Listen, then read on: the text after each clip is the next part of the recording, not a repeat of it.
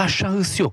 Dacă trăiesc într-o industrie, într-o haită de asta mai mare, mă, dacă un lup are nevoie de ceva și eu pot să-i ofer, de ce să nu fac? Adică unul din principiile care funcționează în viață, dacă poți ajuta pe cineva, de ce să nu o faci? Adică e atât de simplu pentru mine, știi?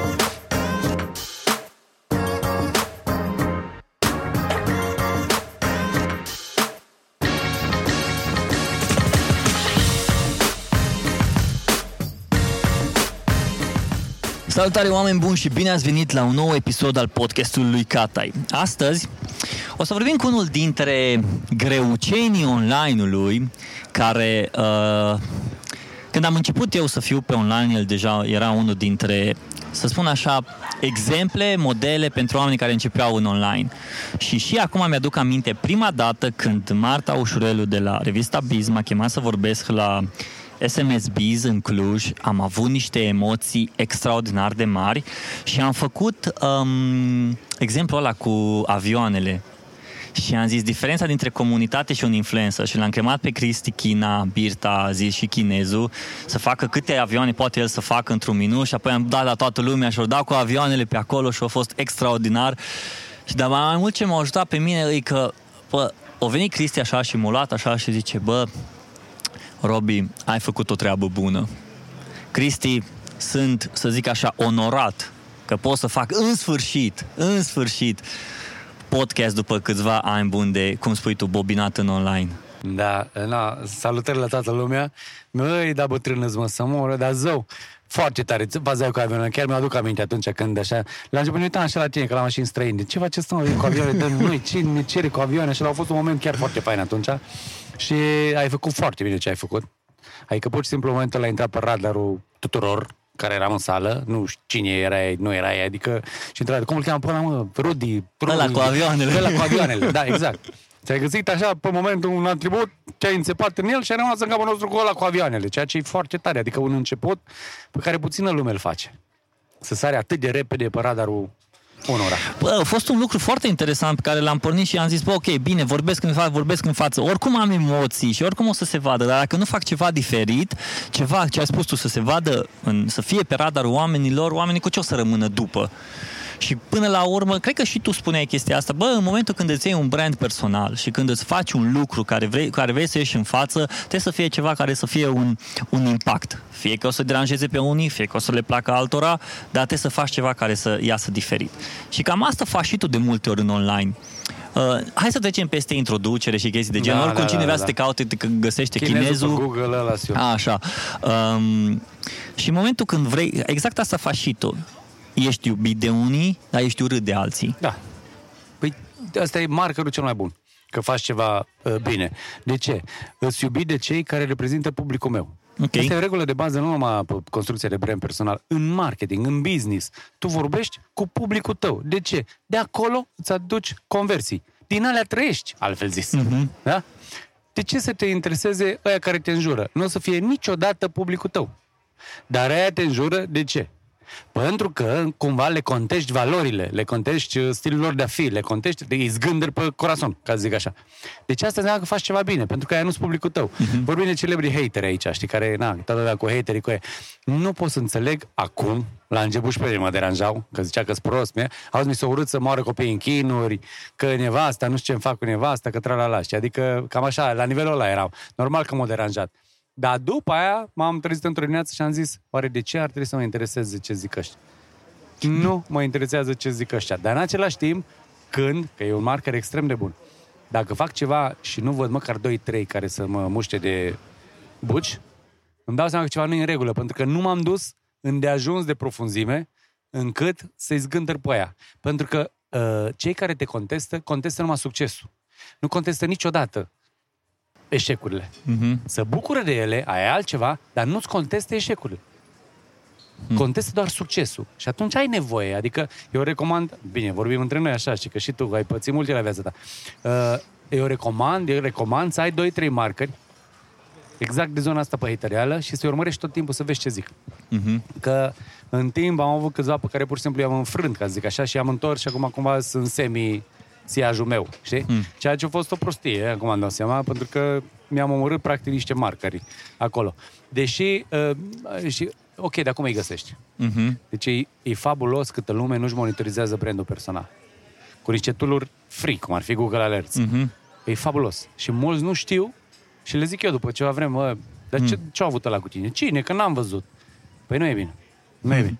Deci, în primul rând, trebuie să știi cine ce vorbește despre tine. Tot timpul trebuie să știi cine ce vorbește despre tine. Bine, dar tu ți-ai, să spun așa, îngroșat pielea asta în online, pentru că dacă e să o luăm așa, pe când încă aveai blogul ăla făcut de Ruben, îi provocai pe oameni, îi agitai pe oameni. Și, nu știu, starea ta pe care ai avut-o atunci când te hatereau și chestii de genul, dar cum ai reușit cumva să scapi de toată treaba asta de...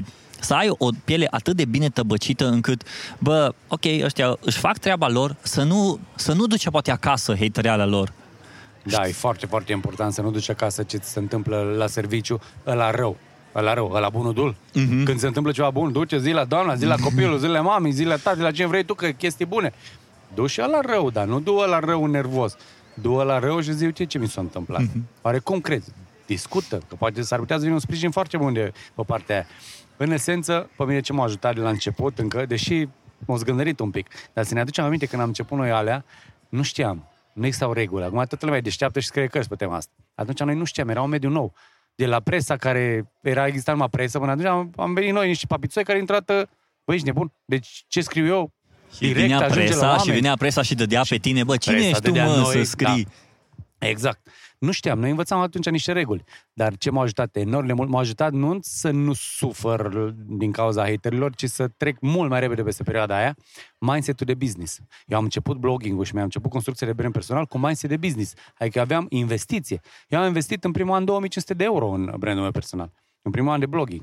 Ce ai băgat pentru 2500 de euro? Întotdeauna am avut temă de blog customizată, făcută, desenată de la zero, în 2007. Costa niște bani. Nu erau WordPress-ul de acum, nu erau tool-urile de acum, erau niște bănuțe aia. Adică Ruben, că el mi-a desenat tema și mi-a făcut și desenașul ăla, chinezul ăla, super chinezul ăla și nu știu ce. Era desen, erau bani, nu l-au făcut de gratis. După aia am investit în participare la conferințe. Eu m-am dus la un moment dat, am avut și, cred, 60 de conferințe într-un an m-am dus. Conferințe, evenimente, să mă vadă lumea, să vorbesc, să fac, să trec, să nu știu. Investiții. Aia m-a ajutat, mindset-ul de business. Cu ce te ajută? Pentru că în momentul când intri mindset de business, ai un obiectiv. Care e obiectivul? Să devin unul dintre cei mai mari blogger români în 5 ani de zile. Ăla era obiectivul meu. Uh-huh. Atunci când mă enerva ăla, când zicea să-ți moară copiii în chinuri, eu reveneam la obiectiv și mă uitam care e obiectivul meu, să ajung unul dintre cei mai mari blogger români în 5 ani de zile. Mă ajută dacă mă enervez cu ăsta? Nu. Bun, hai să fac ceva constructiv. Aia te ajută, în primul și în primul rând, mindset-ul de business. Extraordinar te ajută pentru că revii permanent la obiectiv. Tot ce ți se întâmplă îi filtrat prin obiectivul ăla. Dacă nu te ajută, la revedere, te duci înainte. Nu poți să zici că nu suferi, că sunt o grămadă de oameni și știi foarte bine că mulți pur și simplu nu pot să treacă peste etapa primului comentariu negativ.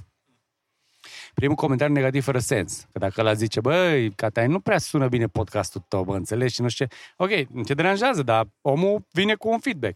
Dacă ne zice, băi, ești prost, du-te dracu de unguri și nu știu ce, Aia e. Pentru că n-are, de ce faci asta? Adică eu ce ți-am făcut? Nu ți-am făcut nimic. Deci, și multă lume nu poate să treacă peste primul la comentariu negativ.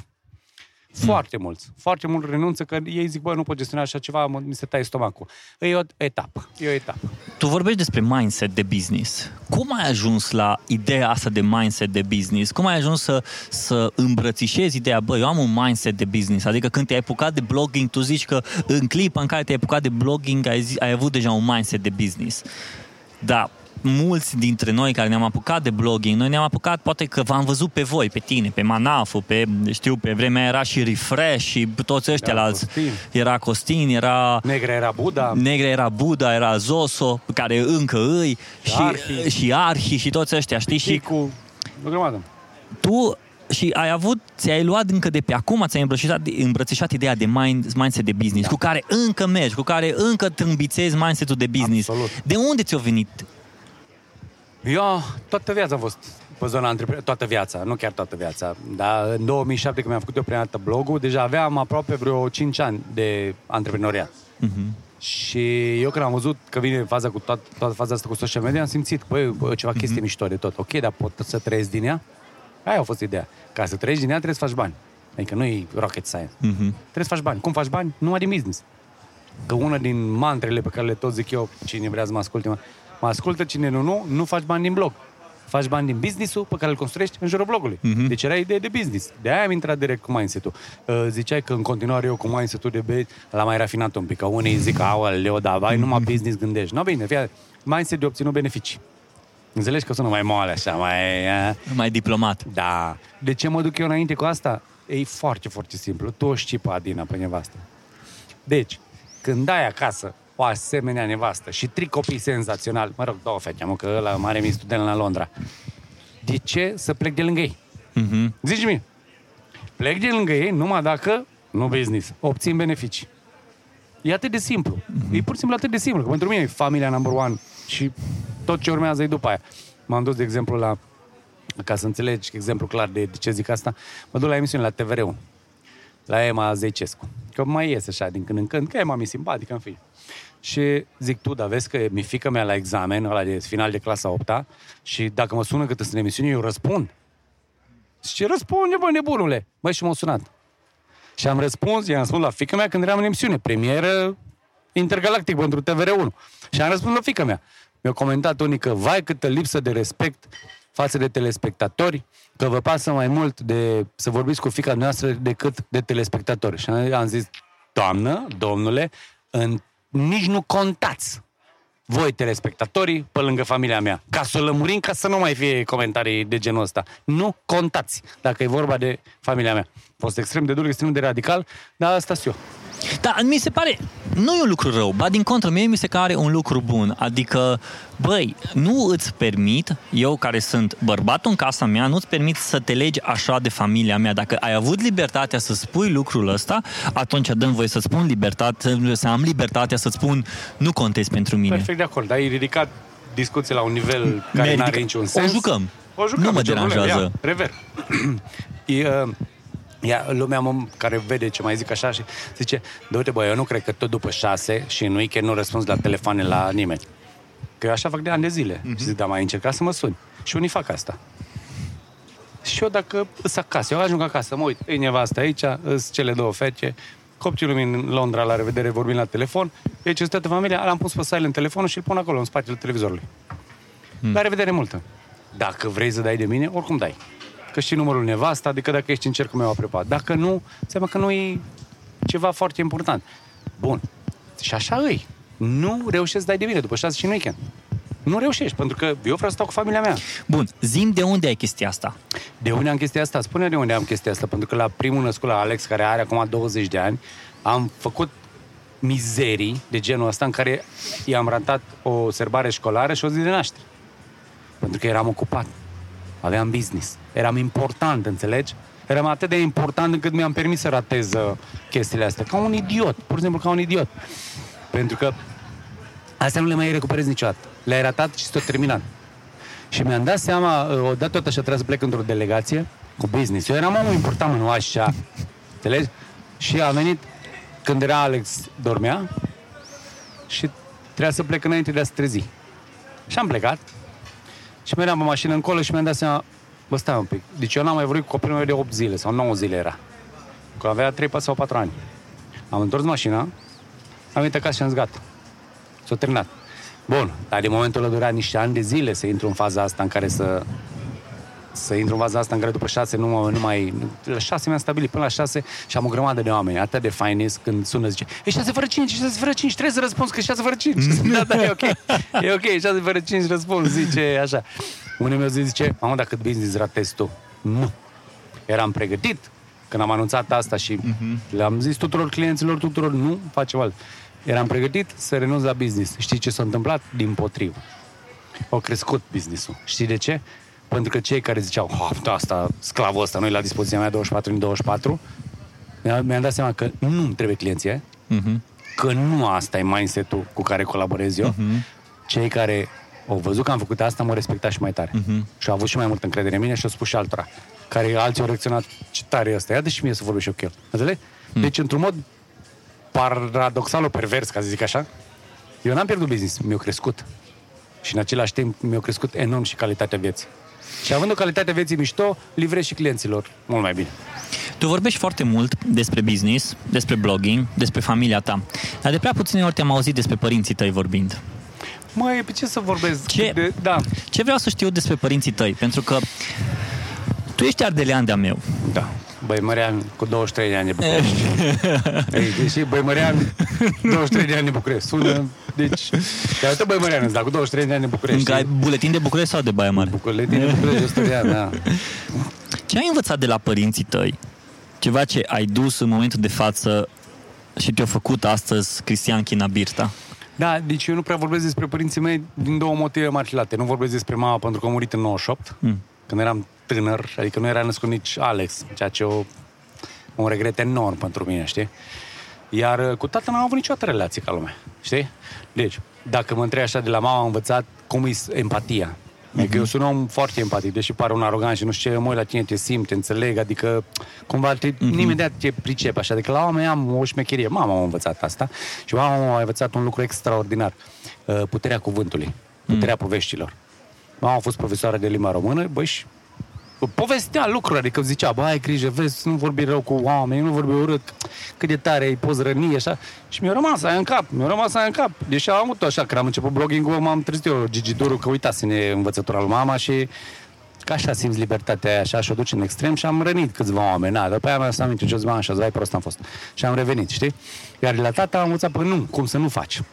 El nu s-a niciodată cu noi, nu s-a ocupat de educația noastră, ne-a fost un derbedeu, știi? Și atunci, da, acum, într-un mod, hai zicem așa, ciudat, m-a ajutat. Că am văzut așa, nu, eu nu o să vin niciodată așa și nu-ți dă nicio culoare așa, pentru că am văzut că așa nu e ok.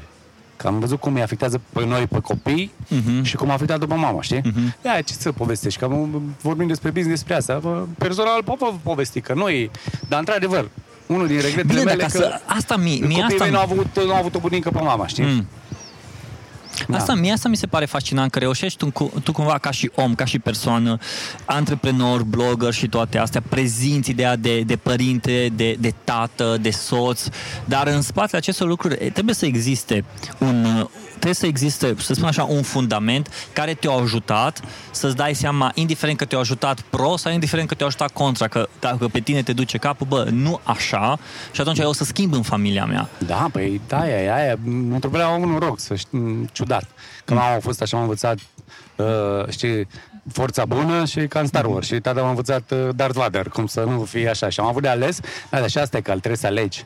Trebuie să alegi, să înțelegi lucrurile astea, că aia nu e bine și asta e bine, știi? E foarte, foarte important. Altfel eu, dacă îi întreb pe colegii mei din liceu, o să spună că dacă mă întrebai dintre 10-a, 11-a, bă, tu ce vrei să faci în viață? Eu le ziceam, eu vreau să devin un bunic senzațional. Adică eu din liceu știam că adevăratul meu obiectiv în viață să devin un bunic senzațional, știi? Dacă ne spui obiectivul ăla, deci cam tot ce faci trebuie să mergi acolo, apropo de obiective. Păi ca să devii un bunic senzațional, trebuie să fii un părinte foarte bun. Să-ți crești copiii în așa fel încât să te lase după aia să fii bunic, știi? Și să leagă toate lucrurile una după alta. Că până la urmă, astea sunt obiective din punctul meu de vedere. Mai puțin și ajungi bunic. Imediat. Păi el are 20 de ani. O să văd. La facultate, nu știu, odată mă anunță, tată, ți-ai atins obiectivul. Eu zic, știu, da. Îți aduci aminte de clipa aia? Nu cred că îți mai aduci aminte, că cu siguranță au fost multe. Dar nu știu dacă îți mai aduci aminte când ți-am scris odată. Tu e singurul care ai luat și numele ei. Da. Și știi că ți-am scris odată că, uite-te, de ce ai luat numele ei? Și ai spus... cred că te-ai dus ceva pe ideea... Nu pot să citez acum, dar te-ai dus foarte mult pe o idee de... Dacă asta o face pe ea fericită, atunci o fac. Nu mă interesează ce zic alții. Știi cum a fost și asta? Chestia asta, să-ți spun după aia, ca să... Da. Să știi că pe mine m-a ajutat așa de mult încât de an au vrut să mențină numele ei. Și am zis, ok, bun, asta te face fericită, da, atunci iau și eu numele tău. În familia mea, bine, de aia, bun, online, Robert Cată și așa mai departe, dar eu îs Catay Mateiu. Da. Și am luat numele ei, pentru că pe ea asta o face fericită. Și mie mi s-a părut fascinant cumva că ai luat numele ei și ba mai mult, a fost așa un răspuns care a făcut un skepsis în mintea mea. Băi, ea e cea mai importantă persoană din viața mea. Dacă pe ea o face asta fericită, I'm gonna do it. Nu mă interesează ce zic alții. Și din nou ajungem la chestia aia. E familia mea și protejez familia mea. Și tu ești un protector foarte mare al familiei tale, al business-ului tău și al industriei de online, în special de blogging și toate astea. Și mi se pare foarte interesant cum ți-ai luat ideea asta de protector. Da, uite, e foarte mișto că ți se pare așa că-s protector, că mie nu s-o pur niciodată, mie s-o pur pur și simplu că să nu pun haită. Uh-huh. Uite, dacă o luăm așa în familie, nu-s protector, Adina e șefa. Adică eu poate îți bati cardul, maxim, știi? Adică, da, protector adevărat și șefa familiei care ne ține și așa, e Adina, nu eu. Eu. Și eu am locul meu în haita aia, dar tot timpul așa, cumva așa văd ca o haită tot ce se întâmplă, știi? La Cooperativa 2.0, la fel.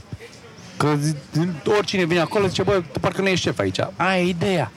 Că nu șef, suntem o echipă. Asta eu țin foarte tare, nu s-a burel la mine. Uh-huh. Pur și simplu o echipă. De ce? E și așa un fel de, cum să zic eu, șmecherică la mine. Că dacă tragi singur ca lupul să prinzi căprioara aia, s-ar putea să ratezi și să fii mor de oboseală. Când ești în gașcă, dacă ești și foarte șmecher și foarte bun, aleargă mai mult lupul ceilalți. Uh-huh. Și tu ești odihnit și poți să stai să mănânci căprioara bine, știi? Uh-huh. Cam așa e șmecheria.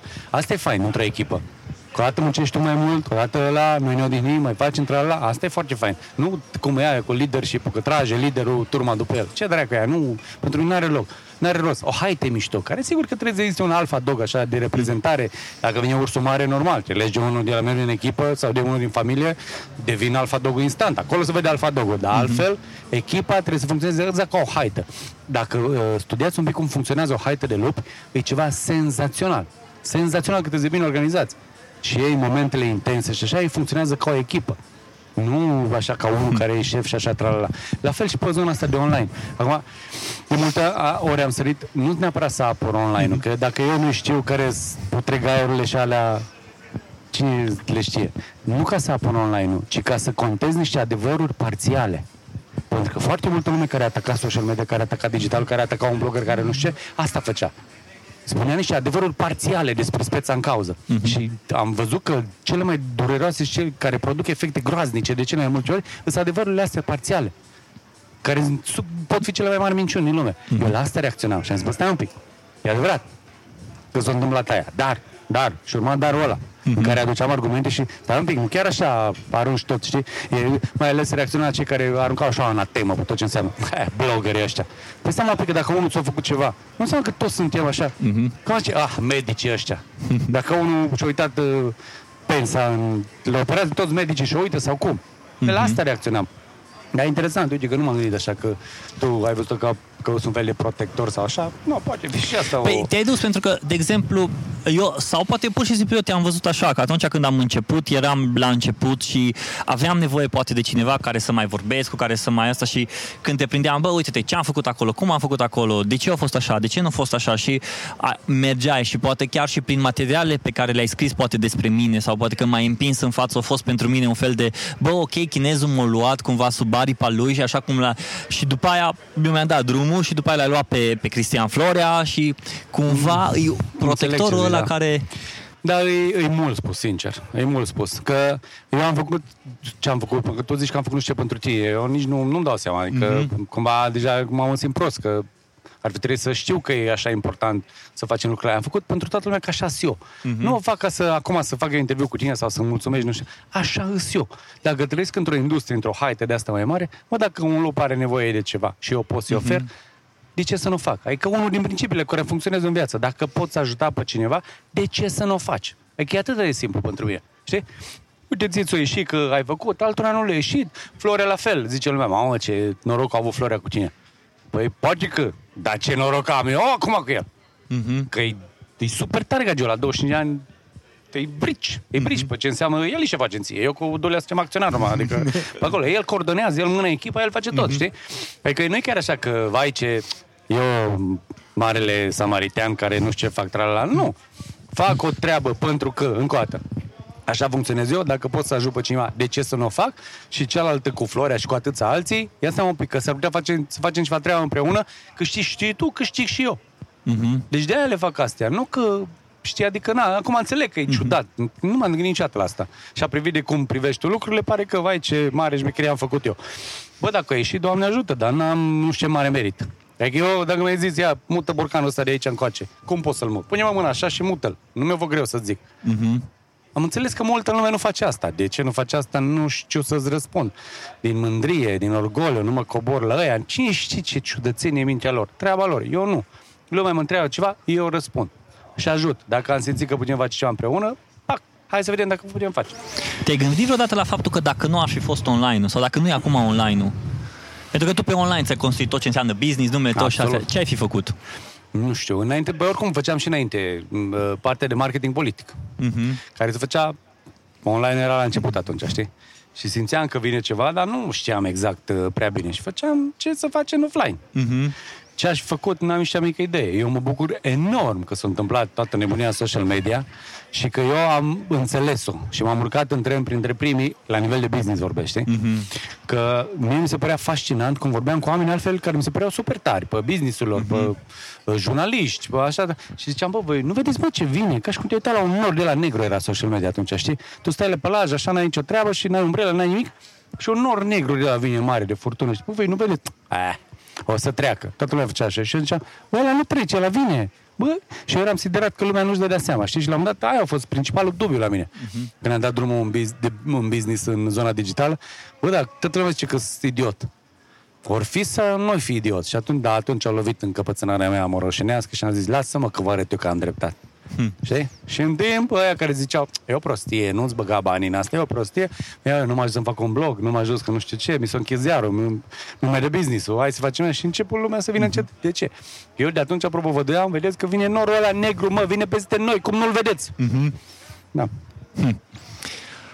Spune-mi, adică dacă tu atunci ți-ai dat seama legat de că vine online și toate astea, eu nu cred de chestiile astea de care sunt trendurile și așa mai departe, dar tu, omul care ești în online, omul care vezi ce se întâmplă în online, care deja ți-ai creat un ochi de a vedea ce se întâmplă, care e următoarea chestie, ce crezi că o să vină? Păi atât de greu să vezi, e atât de greu să vezi. Știi, la de-aia te întreb, că știu că e greu. La un moment dat, că sunt tot fel de etape și când, cum noi uităm noi ăștia mai bătrânei, așa, știi? La un moment dat ne uitam la tehnologie. Ia uite, mă, fiatul, că a apărut Siri. Oh, ce chestie, tralala. După aia ne-am dat seama, stai un pic, că nu tehnologia în sine trebuie să ne uităm, ci ce-o determinat apariția tehnologiei, adică cum vrea omul, ce vrea omul, care e șmecheria. Hai să ne uităm la ce vrea omul, după aia te uiți la altele. Stai un pic, mă, cu omul ăsta, nu e un om așa unic și irepetabil el. Vorbim de, începe cu generațiile. Acum, celebra generație Z, care vine din urmă. Și încep să te uiți la generații ce vor și să te uiți înainte. Și eu vorbesc și le zic tuturor, ia uitați-vă pe TikTok. Mult uitați-vă pe TikTok, să înțelegeți că generația asta care consumă așa ceva vine din urmă. Și lumea zice, dar eu refuz să cred așa ceva, eu refuz. Păi tu poți să refuzi, mă, gogule, dar asta îți spun, că generația aia vine din urmă. Și așa, eu așa mă uit la caracteristicile ce văd studiile, am și copii acasă, mai au prieteni, ascult cu jumătate de ureche, mă uit la generațiile care vin și la trăsăturile lor. Și e foarte, foarte greu pentru tine, deci mai tânăr ca mine, dar pentru mine la 45 de ani, să văd că ăștia din generația Z, toate studiile arată că sunt plini de contradicții. Adică ei stau 10 ore pe internet, dar în același timp, când vin la job, ei vor să discute față în față cu oamenii. Dar tu stai 10 ore pe internet, dar vrei să discuți față în față. Generația Z vrea să aibă propriul birou. Nu mai vrea mulți într-o, înțelegi? Dar în același timp, vrea să lucreze în echipă. Înțelegi? Și atunci vine o generație plină de contradicții, pe care tu poți să zici, ai ce tâmpiți, nu am bun, tâmpiți, dar cu ăștia trebuie să lucrezi.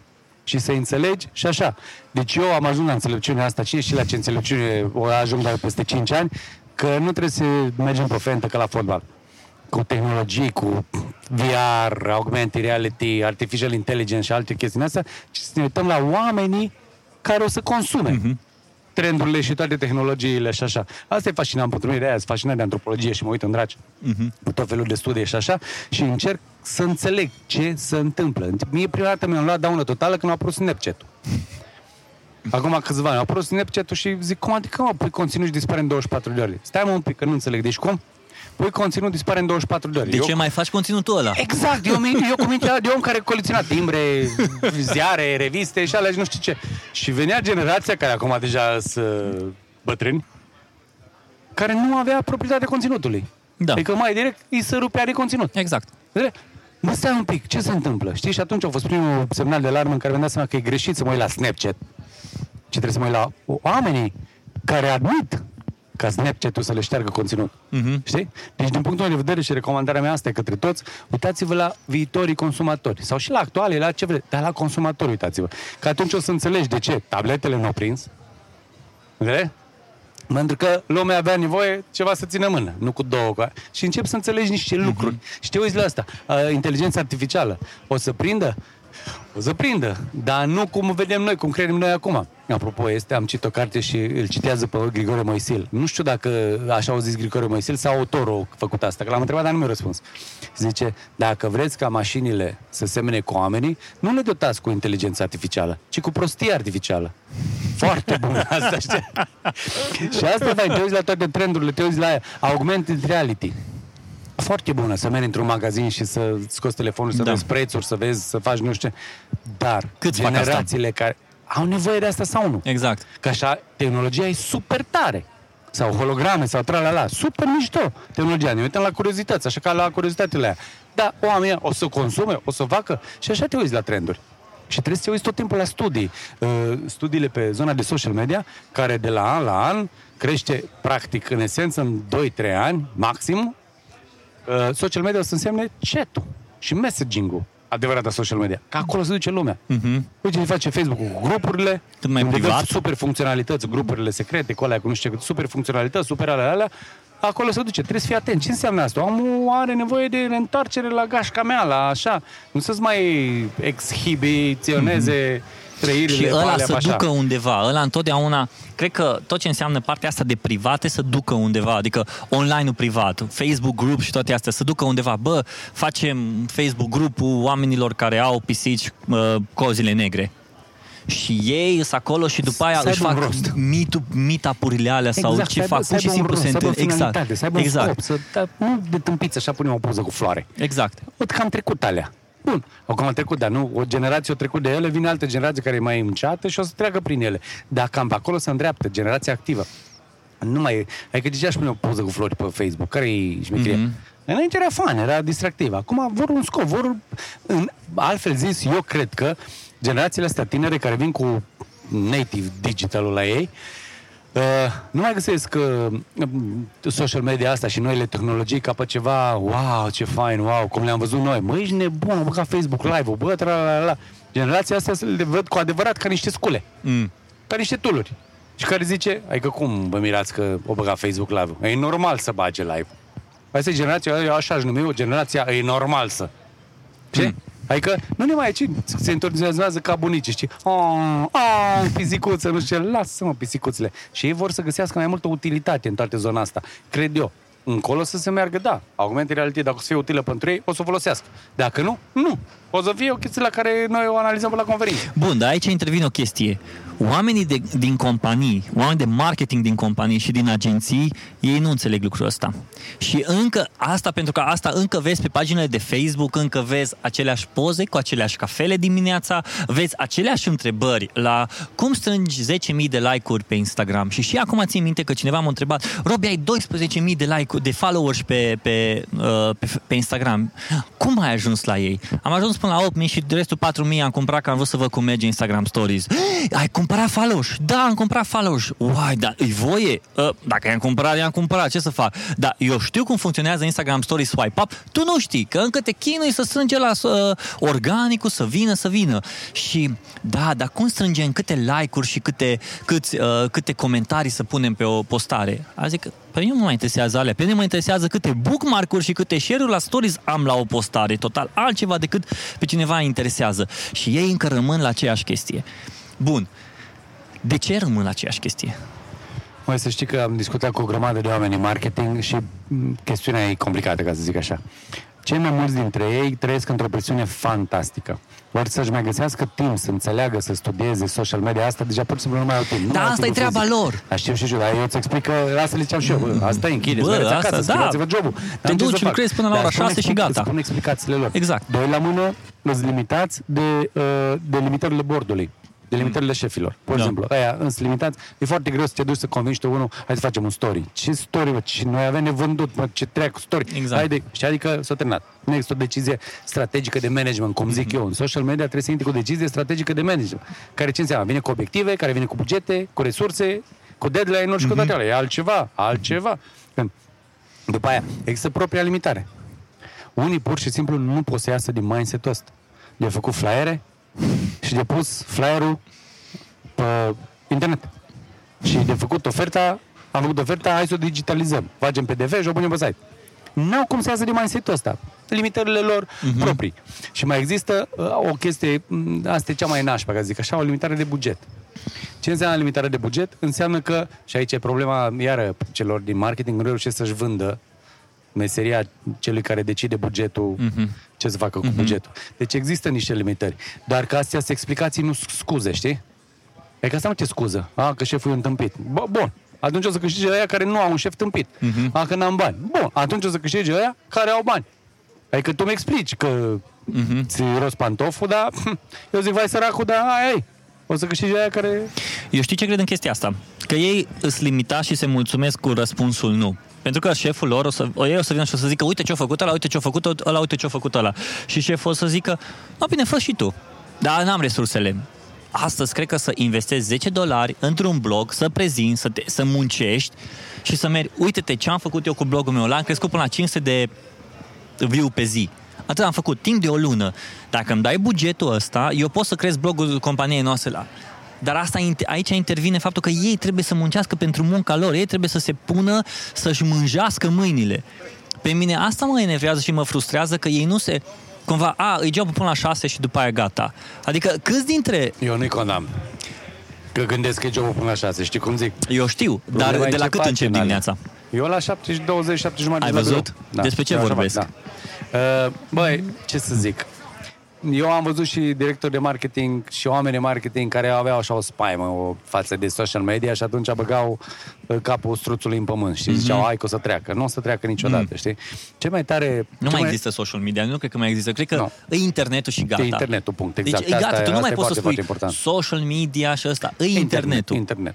E cel mai tare, îi sperii pe ăștia cu... când le zic că ați făcut, mă, prevenție în digital... Ce să facem, mă? Prevenție. Cum adică prevenție? Păi să zic. Băi, dacă n-apăreți pe bloguri, n-ați apărut în niște, la niște influenceri, în niște ziare pe internet, nu știu ce, tralala, mă trezesc eu, vă scriu pe blogul meu de brandul vostru că e nașpa. V-am preluat controlul asupra brandului. Pentru că toată lumea care o să caute pe internet despre voi, o să mă găsească pe mine care o să zic ce brand nașpa e ăsta. Sau vine concurența și zice, bă, hai să plătim pe ăia. Da, bineînțeles. Deci tot aia, cineva, altcineva decât tu îți preia controlul asupra brandului, ceea ce e catastrofal și te costă enorm. Că lumea zice, știi foarte bine, e prostul ăla pe locul întâi în Google cu, și zice rău de noi, hai să-l dăm jos. Aia nu poți să-l dai jos. Poți să urci alte conținuturi care te costă și bani și timp, de n-ar rost să discutăm. Și cu asta, să știi, cu asta, asta e o muniție pe care le dau și se duc la șefii mari. Și la unii reacționează, zice, dar cât costă o prevenție de asta? 5, 6, 10 mii, nu știu, cât o fi, 3 mii, 2 mii, cât ești mare, mică, firmă, cum e? Da. Hai să o facem. Și de multe ori când faci chestia asta de prevenție, funcționează, dar e și fain. Uite ce fain nu scris, uite cum comentează lumea, nu știu ce. Hai să mai facem de asta, știi, exact ce zici tu. Fă proof of concept, cum se zice. Fă ceva, arată-i cum funcționează. Că așa dacă mergi și zici directorului care s-a răcut sus, dai seama, tot ce a făcut el tehnologie, e că a făcut o poză la un ziar. Ce să înțeleagă el ce explici tu cu digitalul, cu PPC-uri, cu SEO? Ești de mult la cap? Tu vii cu beneficii și zici, fii atent. Dacă facem asta, cu 5.000 de ore ajungem la 500.000 de oameni și avem... Auzi, mai mult. Adică îi vorbești pe limba lui. Ori dacă tu îți zici, trebuie să fim prezenți în social media. Atât. De ce? Că așa trebuie. Că nici nu știi ce să-i zici. Ce să zică și ăla, îți dai seama, cu încă 4.000 de chestii pe cap. Și asta e, într-adevăr, o bătălie constantă. Dar la fel cum te bați pentru bugetul de flyere sau pentru bugetul de evenimente, așa trebuie să te bați și pentru bugetul de social media. Problema că mulți directori de marketing știu să facă flyere. Că mai făcut. Știu să facă evenimente. Că mai făcut. Dar n-au făcut social media. Și atunci nici ei n-au încredere în a vinde ideea de social media sau de digital mai departe. Și atunci se blochează totul, zice, ai, nu se poate. Nu se, asta s-a putut. Tu ești om de online. Da. Și mai mult decât asta, ești om cu textul. Citești, scrii. Ai text, ai audio, ai video. Care ar fi un lucru de care ți-ar fi frică să te apuci să faci acum și te-ai apucat să-l faci și chiar să faci un business pe el? Frică nu mi-ar fi de niciuna. Adică gândește că la mine trebuie să funcționeze Excel-ul. Încă o dată, la cineva și la ce copii am, jur că nu vreau să fac altceva în afară dacă nu iese ceva. Pe plan profesional vorbesc. E, când am văzut asta cu videoblogul și tralala, am început să mă gândesc, să văd tralala și m-am uitat la surse de venit. Cum facem bani din asta? Și am văzut că nu puteam să iau telefonul, să mă filmez, să înțelegi, ca un copil. Că în primul rând vârsta, adică vine Dita e buhaiu de 40 de ani și, dragii mei, bine m-am găsit, nu ce, ești ridicol, evident. Trebuie să te comporți conform vârstei dacă vrei să faci o treabă. Deci trebuia un conținut video de calitate. Știi foarte bine, ăla cost. Mi-am făcut niște proiecții bugetare, cât mă costă montajul, alea, și mi-am dat seama că ar fi foarte greu de scos bani din asta. Adică banii aia puteam să investesc în altceva, ce facem în continuare, deci nu mi-a dat cu minus la... Dar, pe de altă parte, trebuie să fiu prezent cum am video.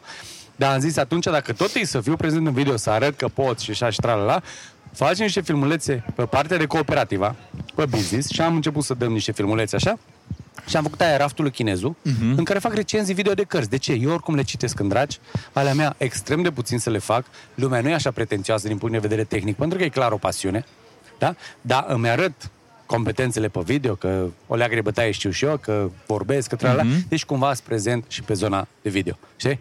Deci asta, de-aia n-am făcut video, pentru că nu mi-a dat cu minus la bani. Cam aia e faza. Audio, nu știu, la fel, că până la urmă și alea, asta mă atrage un pic mai mult decât video, doar că ar avea o logică dacă aș începe să fac într-adevăr niște interviuri de-astea, cum faci tu acum cu mine, și cu oameni care îmi plac, care cred că așa, doar că știi ce n-am găsit încă conceptul ăla, adică nu vreau să fac cu podcastul lui Chinezu, înțelegi? Că n-are, nu. Vreau să găsesc cu conceptul ăla, care așa cum e raftul lui Chinezu, adică ce fac eu cu raftul lui Chinezu, cu cărțile alea, sunt cărți pe care le recomand sau nu, dar de toate zic câte ceva, le recomand sau nu, pe ideea că îi ajut pe ceilalți. La fel și asta. Vreau să am așa o linie directoare, dacă vreodată să mă apuc de așa ceva, cumva tot așa, să-i ajut pe niște oameni, să treacă peste niște probleme. Uite, acum am citit niște cărți și din ce în ce îți mai fascinat că nu m-am așteptat la reacțiile astea, cărți de astea de psihologie, cu oameni cu probleme, cu anxietăți, cu depresii, cu trala, nu știu, știi? Bă, și când am văzut ce reacție am avut de la oameni care nici nu m-aș fi gândit niciodată că au avut probleme, știi? Și am început să citesc și mi-am dat seama că când am văzut și studiul ăla al Organizației Mondiale a Sănătății, care zice că până în 2030 depresia o să fie principalul killer din lume, m-am îngrozit, frate. Și atunci am început să întreb în jurul meu și am zis, ai avut probleme de astea psihice? Nu. Că zi, mă, coaie, zi, ai avut sau n-ai avut? Dacă zice, bă, am avut o mică depresie, nu știu ce. Și mi-am dat seama că toată lumea a avut probleme, mă. Mă, și atunci de ce nu zice, mă, nimic? De ce nu zice nimic? Dar cum să nu? Eu am avut 1 an jumate de probleme mari cu familia. Adică la nevastă s-a lansat cu un pacemaker, cu 2 copii în spital de mai multe ori. Adică am avut o perioadă horror. Și cine era? No. Eu eram, că trebuie să mă ocup de și de ăla și de ăla și de ăla și de ăla. No, când m-am liniștit, m-am trezit într-o dimineață. Cum te-ai liniștit? Îmbubuia, m-am liniștit în sensul că am văzut că toți sunt bine. Ok. Nu m-am crezut că m-am liniștit, înțelegi? Și m-am trezit într-o noapte, bă, îmi bubuia capul, inima, a zis gata, mor. Coma s-a terminat, am murit, gata, clar. Fac infarct, pușcă ceva mine și o mierlesc. Așa m-am simțit, știi? M-am calmat un pic, m-am întrebat după nevastă, zic, du-mă la spital că ceva nu e în regulă. Zice, stai un pic, ce-i cu tine? Și m-am calmat încet. După aia am să văd. M-am dus la inimă, m-am verificat, toate le-am făcut, toate analizele, toate lucrurile alea. De fapt, eu avusesem un atac de panică. Care după aia, nu că nu m-au fost, după aia totul m-a revenit. Dar că perioada nașpa a fost până mi s-a dat diagnosticul, că era atac de panică, inima mingă. Ok, tot e în regulă cu mine, din punct de vedere fizic, tot e în regulă cu mine și o chestie psihică și nu știu ce. No, bun, când am aflat asta, a urmat un șoc. Eu, psihic, ești nebun la cap. Știi, adică credeam că gigiturul, că nu mi se poate întâmpla mie. Dar bun, după ce ai aflat că de fapt astea sunt atacuri de panică, am zis, gata, ok, știu ce e, că e primul pas. Trebuie să știi ce e. ca să nu te mai sperie și așa și trala. Deci am pățit-o și eu, dar față de ce am auzit la alții, la mine e ciuriburi, știi? Și mai am așa anumite momente, cum și m-a sunat azi dimineață aia mică că i s-a umflat măseaua și eram departe de Cluj și iar am simțit că mă panichești. Adică o fază din asta, adică i s-a umflat măseaua și eu sunt plecat, nevasta era plecată, stai să sun, să văd, să rezolv problema, să nu știu ce, știi? Adică, dar la mine e nimic față de alții. Eu am crezut că vai ce gravă sunt eu și tralala, știi? Și uite, pe o zonă de asta aș vrea, de exemplu, să facem, apropo de o linie de ceva, știi? Bă, bolnavi, oameni sănătoși sau ceva de genul ăsta, care ți-aduc, ia zi-mă. Și că lumea zice că tu ești minunat și nu știu, ia zi-mă ce probleme ai avut, ce, înțelegi? Ceva de genul ăsta. Și atunci lumea, prin empatie, nu știu, stai mă că și ăla e, adică stai că nu chiar așa. Dar cum ai trecut peste aia? Cum? Știi? Adică lucruri așa. Păi m-am îngrozit, deci pur și simplu m-am îngrozit când am auzit așa ceva. Deci e absolut senzațional, toată lumea a avut niște probleme de astea. Și zona asta de nouă digitalizare și toate, aia ne alienează și mai tare. Adică cumva asta trebuie, nu mai face de alea. Uite, câte lume se uită la screen time-ul de la telefon. Recomand tuturor să vă uitați la screen time, există aplicații, dacă unele băgare chiar în telefon, le aveți de la instalare, dar nu le bag în seamă. Screen time, ia vezi mă, gândește cât stai tu pe telefon pe zi. Și după aia uite-te la screen time, îți dă șoc. Că tu crezi că stai 2 ore și stai 5. De ce faci asta? N-ai altceva mai bun de făcut în viață decât să-ți frești telefonul. Și sunt niște chestii de astea, niște tips and tricks, cum să-ți îmbunătățești calitatea vieții, cum să treci peste momente așa. Că partea asta cu capul, tot timpul merg la sală, dăm de fiare, luăm suplimente, să arătăm bine în poze și nu știu ce. Dar asta mă pic, să ne gândim și la creierul capului, că ăla de multe ori ne dă grav cu perversa, după cum se vede și după cum am aflat de la o grămadă de oameni încă dată, am fost șocat. Oamenii lângă mine, tot timpul zâmbitor, cu succes, cu nu știu ce, cu tralala, când ne-am luat la întrebări și am aflat ce-o pățit, dar am luat cu gura căscată. Știi? Și uite, pe mine m-a ajutat mult, pentru că eu am crezut că, îți dai seama, am zis, mamă, ce tarane să-ți vai, capul meu pauper, eu cu atacuri de panică, cu căcaturi, cu nu știu ce. Pe când am aflat, zic, ce vorbe, eu joc în Champions League, mă plâng alții, săraci, mă. Și așa am înțeles, cu o perioadă în care omul dispărea vreo 3 luni și el zicea că e cu treabă și nu știu, dar de fapt omul sărac era în depresie și în de-alea, și adică, bă, grave toate lucrurile astea. Clar. Deci asta ar fi o linie, cam ne-am lungit, dar e un subiect care, vezi, cu cât ești mai bătrân, cu atât te pasionează niște lucruri umane cu adevărat. Să știi că tot mai multă lume vorbește despre lucrul ăsta și tot mai mult se deschide subiectul despre depresie și despre anxietate, ceea ce eu cred că e un lucru și mai bun. Și cred că oamenii de marketing suferă de chestia asta, cred că oamenii de marketing suferă de depresie și de anxietate, având în vedere, uite, vine trendul, ce ai spuneai tu, vine trendul, e șeful care trebuie să rezolvi niște lucruri, ok, mergi acasă, cum le rezolvi, e singur și gândește-te cât de, încă de mult eu stau să mă gândesc cât de fain ar fi o întâlnire, o conferință de purtare de grijă cu mintea marketerului. Bă, să ai grijă de el. Bă, dul 3 zile, 4 zile, nu-i da marketing. Nu-i da marketing. Îi pentru marketer, nu-i dai marketing, dar îi dai chestii de sănătate mentală. Bă, dimineața îl aduci pe Mugur Pop, îi dai niște animale, l-ai rezolvat. Da, foarte bun exemplu. Știi? Adică Mugur, dacă noi nu avem grijă de noi, dacă noi nu avem grijă de noi și mai ales, bă, merg la conferințe, toate evenimentele astea și toate informațiile care le primim, nu numai că le primim, trebuie să le și rezolvăm, trebuie să le și punem în practică. E super obositor și ajunge în niște depresii, iar dacă nu ai binecuvântarea să ai o soție lângă tine, să ai un partener lângă tine... Ești singur, e catastrofal, frate. Ești gata, ești caput. Terminat, ești... Și mai intri și în denial, că tu trebuie să-ți vinzi o imagine exterioară, exact, știi ce, exact. Și când ajungi acasă cazi. Și intri pe Instagram și vezi că toți vând, bă, și eu trebuie să vând, exact, și eu trebuie să vând. Și cercul ăsta să amplifică și, da, asta vreau să zic, asta e o chestie care, cumva, la un moment dat o să fac ceva pe zona asta, pentru că sunt șocat, încă o dată, sunt șocat. Fii atent, facem așa, oameni buni, cei care ascultați podcastul ăsta și ați suferit vreodată de depresie, de anxietate și credeți că un podcast din ăsta v-ar ajuta, fie că îmi trimiteți mie mesaje, eu să le trimit lui Cristi, fie că îi trimiteți lui Cristi mesaj, să le strângem pe toate. Și poate chestia asta o să-l ajute pe Cristi să zică, bă, da, hai să facem o serie de 10 episoade, vedem după aia cum o să funcționeze. Uite, da. Nu vreau să te forțez, dar mie bună. Mi se pare... Dar nu poți forța, dar tocmai zis că m-ar interesa, știi? Dacă că multă lume vrea, zic, bă, ok, deja nu mai e că hai să fac ceva, să trag la... Bă, chiar, deci sunt niște oameni pe care chiar i-am putea ajuta cu zona asta. Exact. Cristi, ultima mea întrebare, dacă ar fi să scrii o carte... Păi scriu. Scrii o carte? Da. Ce titlu o să aibă? Titlul o să aibă, nu știu cum o să aibă titlul. Asta e titlul, nu știu cum o să aibă titlul. Da, titlul dau întotdeauna ultimul și când scriu pe blog. Ok. Nu. Deși am anumite chestii care încep de la titlu. Știi? Mm-hmm. Încep de la titlu, cred că cel mai traficat articol pe blog are peste 700.000 de views. Dragi părinți, dați-le morții lui de telefon. Și ăla întâi am scris titlul și am zis după aia scrii. Și asta zic, când ajungeți acasă, închideți telefonul, aveți copilul, cam aia e ideea, știi? Și aduc studii de ce, cum, scriu o carte despre zona de influencer marketing.